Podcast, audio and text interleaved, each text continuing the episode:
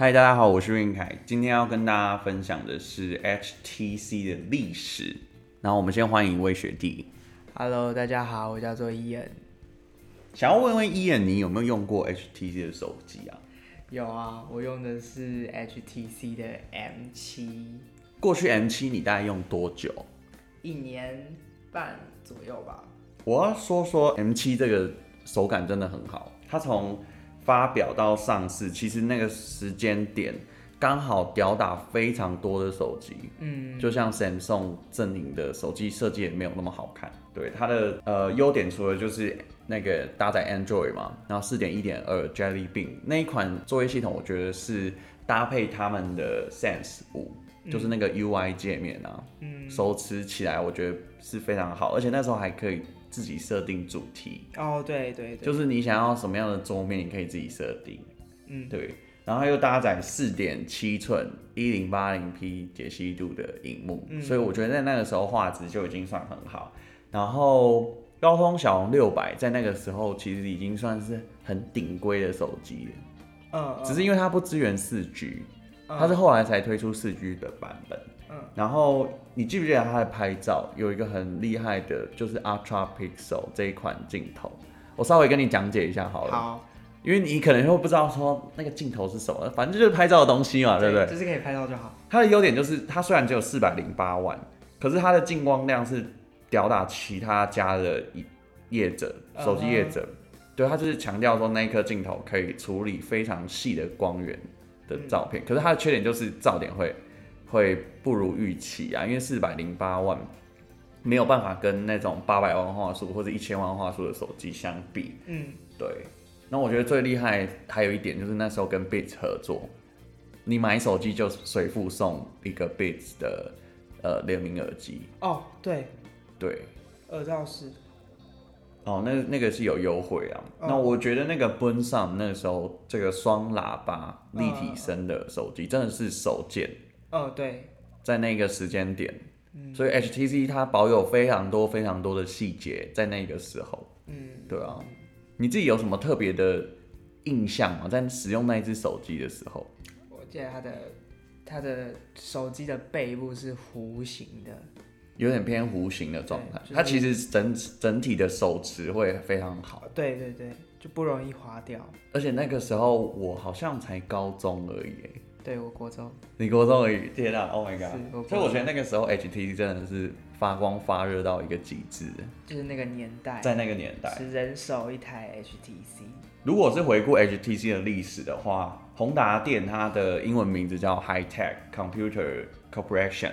那刚开始它是只做 ODM 或是 OEM，那个是什么东西？一些客户他会委托你帮他设计一些手机，或是帮他生产一些手机，就是一个代理商。对，刚开始台湾这个社会资通讯刚起步的时候，他会接很多国外的订单，采购订单。那 HTC 就是做 OEM、ODM，是定位成一个委托代工厂啊，嗯，然后从设计到生产会一手包办。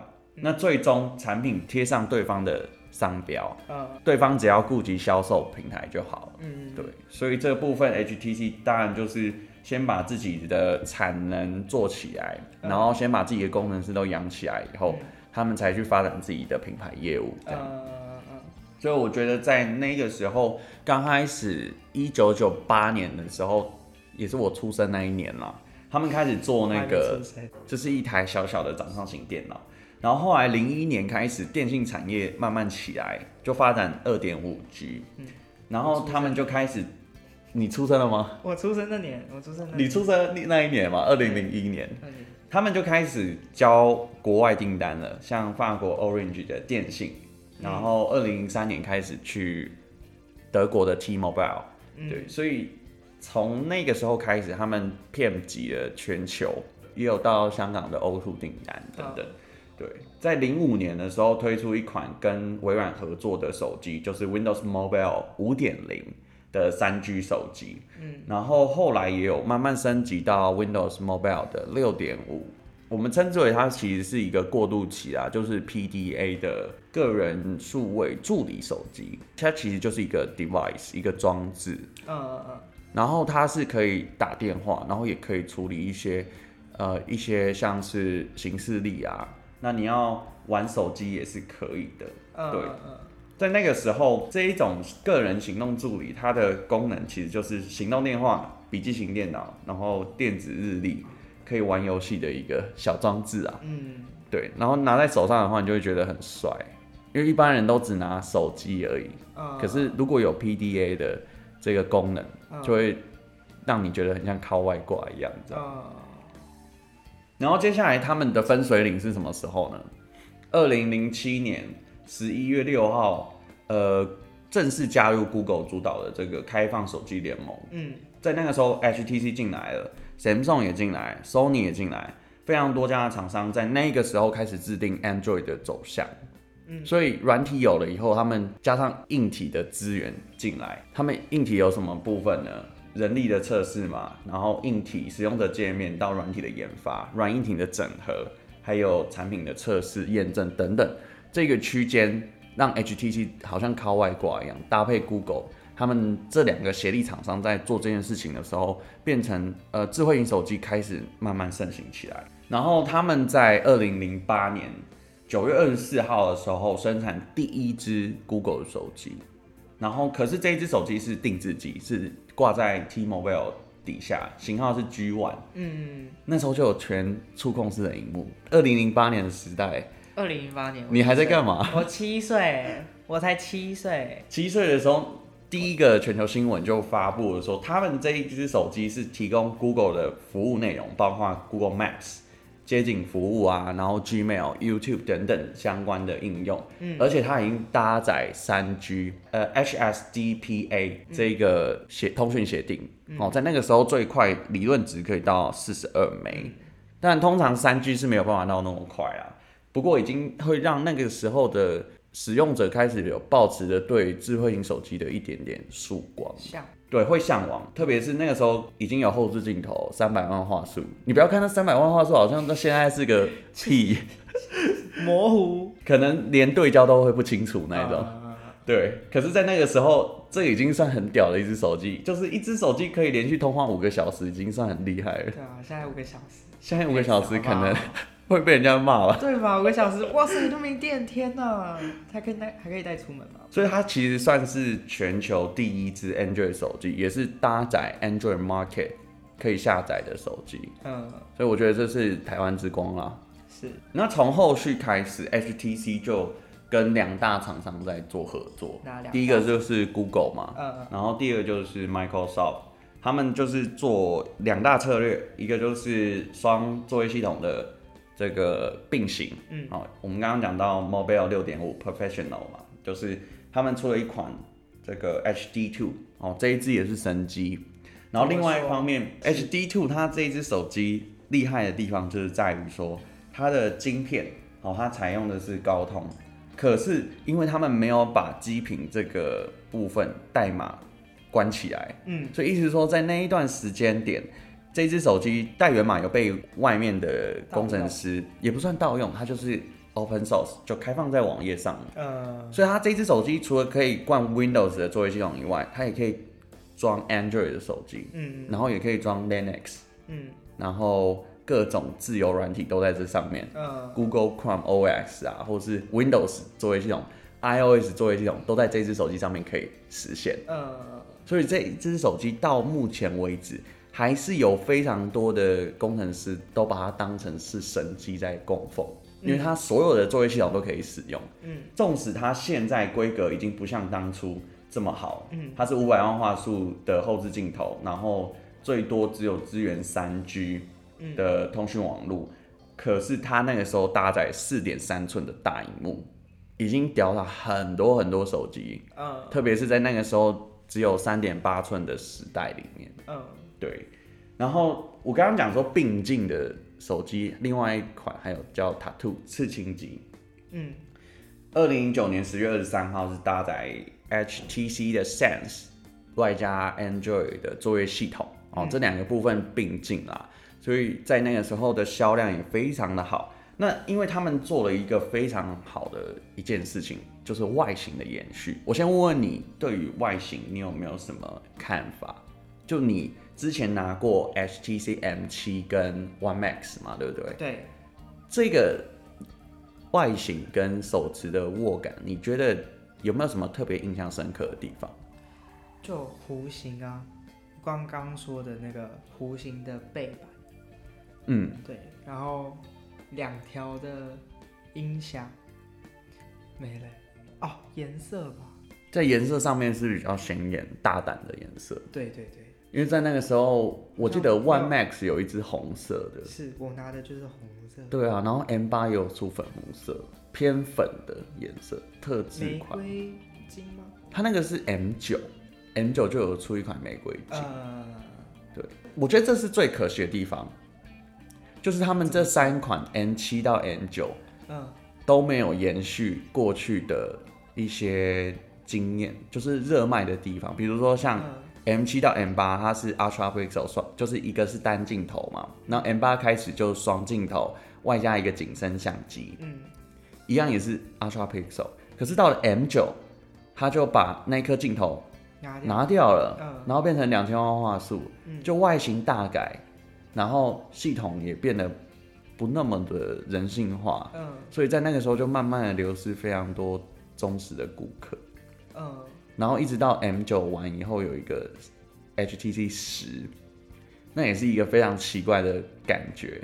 它一样也是主力机种，嗯、但是外形又大改，对，就就是很可惜啊，就让自己好像被推入一个不断试验、试验、试验的那一种感觉，这样。嗯、可是说不定是因为他们就是换了一个新的风格，然后觉得呃，可能就是顾客不喜欢。然后他们又再改了一个新的风格，然后那个风格顾客又不喜欢，所以他们就一直改，一直改，一直改。可是我觉得他们也不可能盲目到，就是违背使用者的那种希望跟向往吧？可能他们有赚钱的吧？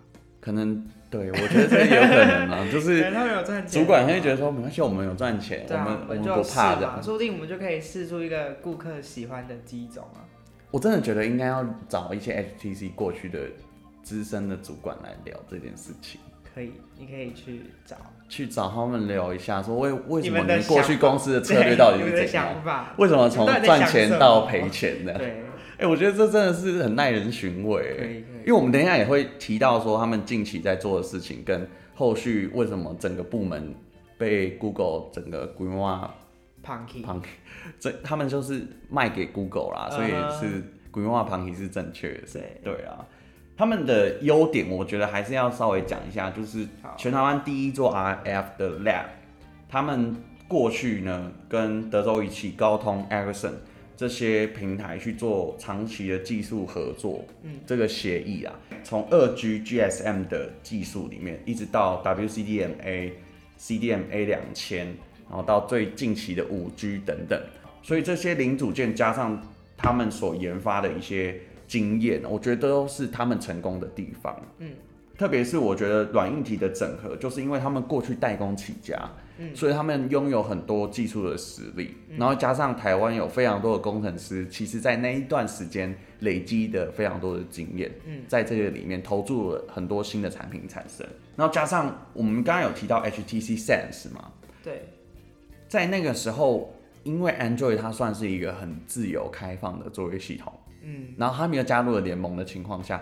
像那个小米跟 Samsung，他们也是后期才把平台个人化界面延伸出来。嗯，像刚开始 HTC 是最厉害的，就是二零零九年的时候，它推出了 HTC Sense，里面这个 UI 平台有一个就是天气动画。哦，在那个桌面有一个翻页时钟，有没有？就是你一开机以后，它会有一个翻页时钟。有。然后如果今天是下雨的话，它会有一个雨刷，去刷那个雨。嗯。它就是很拟真的三 D 动画。很酷。在那个时候，其他业者是完全没有的。我觉得这个是很好的想法。很好的想法。然后再来就是他们的代言人都超厉害，像台湾区的代言人就是五月天，因为他们有钱呢。很有钱。超有钱。然后欧美地区就是小劳勃道尼。嗯。而且延续很久哦，从那个时候漫威的钢铁人出来，然后一直延续到可能，呃四五年前，嗯、他们才终止这个代言人，就是在这这之间一直陆续在赚钱啊，是赚超多，而且赚爆、啊。因为那时候 HTC 不是那个年代。算人手一支，对，就是很像 iPhone 的概念这样。对对对对，现在可能十个九个拿 iPhone 这样。对，以前是十个九个拿 HTC。对对。然后记得有没有在那个 TVBS 最嗨新年城，嗯、或是那个跨年的节目现场都有 HTC 的代言？赞助，赞助。算赞助 sponsor 吧，嗯、因为。王雪红也有入股 TVBS 啊，嗯、所以他们在置入那个呃演唱会的那个面板的时候，你有没有看到那个大型的面板？左手边跟右手边都会有一只超大 HTC 的手机。有有看过。对，然后他们就会把一些产品去置入，我觉得那一点就是 HTC 真的很全盛的时期。对，而且你刚刚讲到那个。那个 HTC One N7 啊，嗯，它其实在二零一四年就有得过那个 IF 的产品设计奖。就我们知道设计奖的两个最大殊荣，一个就是红点设计奖，嗯，另外一个是 IF 的产品设计奖，嗯，这两个都来自德国，嗯，然后都是世界知名的竞设计竞赛里面最大的，嗯，对啊，你看像那个时候四点七寸加上 Ultra Pixel 的。那个镜头，嗯，智慧型手机里面算很厉害。可能那时候 HTC 没有人才，应该说他们花很多钱跟时间时间去去挖角。嗯，对。那后来就是因为我觉得人才流失。你刚刚讲的可能就是会觉得自己有那种品牌优势，嗯，然后会觉得说，反正我们就是往前冲啊，我们就是把一些设计砍掉再重练，这样。对对对。就枉费了那个。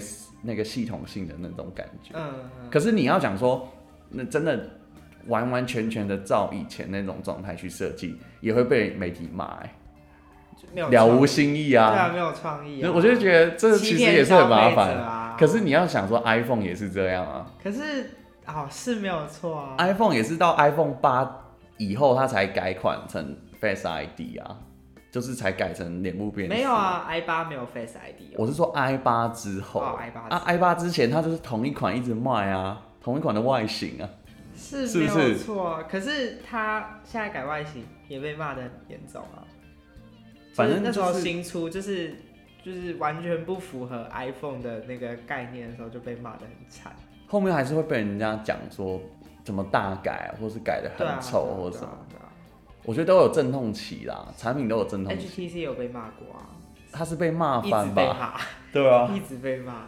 二零一一年的时候，他也跟脸书合作推出三款手机。嗯，在那个时候就是专为 FB 设计的。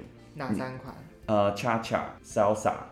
然后它的好处跟优点就是说，它有一个右下角有一个 FB 的那个分享钮，就是你手机一登录进去，它会叫你绑定脸书。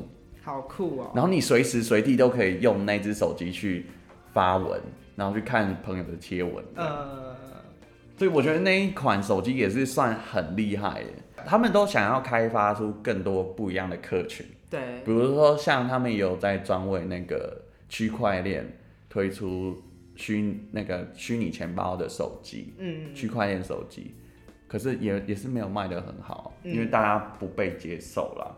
所以我觉得没有那个必要吧。所以我觉得 HTC 最后的路还是要跟大家分享一下没落的那一个时段。嗯，就是因为那个时候他们的价位没有去做分级，然后再来就是管理阶层真的有很大的问题。嗯，他们一直不断的想要去更改手机好跟不好的地方。对，可是却没有去想到说，哦，其实使用者才是最真实的那个感受。嗯他们没有去参考使用者的建议啊。对，然后那个时候也狂推机海战术，嗯，就是会打到自己的价格，然后达到自己的产品区间这样。嗯，他们没有想到这一点。然后硬体设计因为没有延续性嘛，最重要的是它的配置还输人家一大截。对，像我们讲说在 Desire 后来后续的一些机种。他们的产品定价比别人高，嗯，然后用料比别人差，嗯，对，所以这个部分也是他们后来没落的地方。还有一些 HTC 很耗电，对于现在大家很耗电啊！我之前用就是超耗电的。我觉得是它的电池比较容易损坏掉，就是蓄电力没有那么的强。嗯。